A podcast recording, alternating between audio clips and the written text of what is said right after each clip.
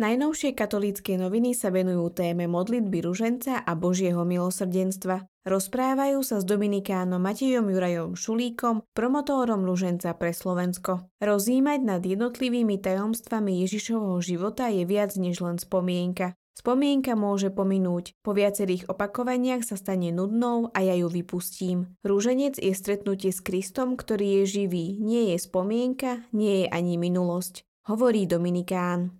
Odborník na dogmatickú teológiu Anton Adam pripomína, že hoci má modlitba ruženca mariánsky charakter, je kristocentrická. Krása ruženca je podľa neho v prepojení Máriho života s Kristom. Pri ruženci tak môžeme vnímať, aké potrebné je orodovanie našej nebeskej matky u syna.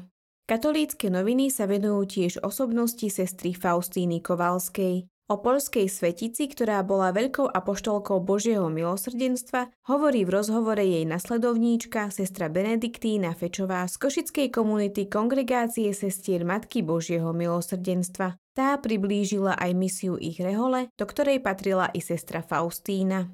Pri téme Božieho milosrdenstva ostávajú katolícke noviny aj v reportáži z farnosti na košickom sídlisku KVP. Práve odtiaľ sa prostredníctvom modlitby a rozjímania dennodenne šíri v priamých televíznych prenosoch Božie milosrdenstvo. Vďaka tomu túto sídliskovú farnosť pozná celé Slovensko. V rubrike Duchovná obnova môžete nahliadnúť do citlivej duše svätej Faustíny Kovalskej prostredníctvom zápiskov z jej denníčka. Komentáre k vybraným pasážam pripravila sestra Alžbeta Mikušová.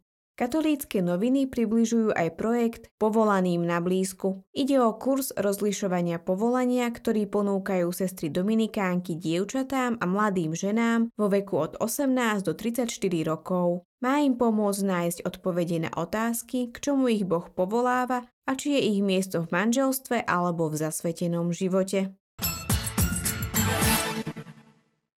Bratislavský arcibiskup metropolita a predseda konferencie biskupov Slovenska Monsignor Stanislav Zvolenský uistil o modlitbe po tragickej nehode na Zochovej ulici v Bratislave. Prvé októbrové číslo časopisu grécko-katolíkov Slovo začína poslednou časťou zamyslenia sa nad minuloročnou homíliou svätého otca Františka v Prešove.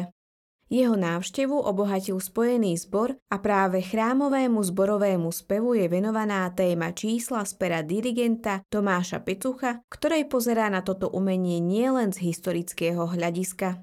V téme chrámového spevu časopis pokračuje rozhovorom, ktorom Michal Glevaňák predstavuje karpatorusínskeho činovníka Jána Kizáka. Modlitba je pre kresťana základným pilierom vzťahu s Bohom. Ale aká má byť, spontánna alebo tradičná? Túto dilemu rieši František Sochovič. V tomto čísle Marko Durlak otvára dve rubriky. Prvá je venovaná liturgii a druhá dielu Mikuláša Kabasilasa Život v Kristovi. O tom, že postihnuté dieťa môže byť pre rodinu požehnaním, vydáva svoje svedectvo Miroslav Hamarčák. Expert na médiá Juraj Rusnák prináša pohľad na moderný fantasy svet a približuje jeho fungovanie. Zároveň ponúka pomoc rodičom pri výbere toho správneho fantazijného sveta pre ich deti. Psychologička Mária Nemčíková sa v časopise zamýšľa nad dopadom služby blížnemu na psychiku človeka a Adriana Matoľáková ponúka zopár nápadov, ako sa ľahšie naučiť po slovensky. A nakoniec spravodajstvu dominujú stretnutia grécko-katolíckej mládeže naprieč celým Slovenskom, od Juskovej vole cez Viničky až po Kľačno.